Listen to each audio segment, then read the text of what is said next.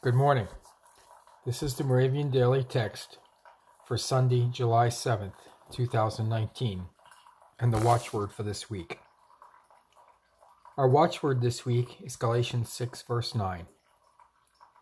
So let us not grow weary in doing what is right. Our text verse for today is Zephaniah 2, verse 3. Seek the Lord, all of you, humble of the land, who do his commands Seek righteousness, seek humility.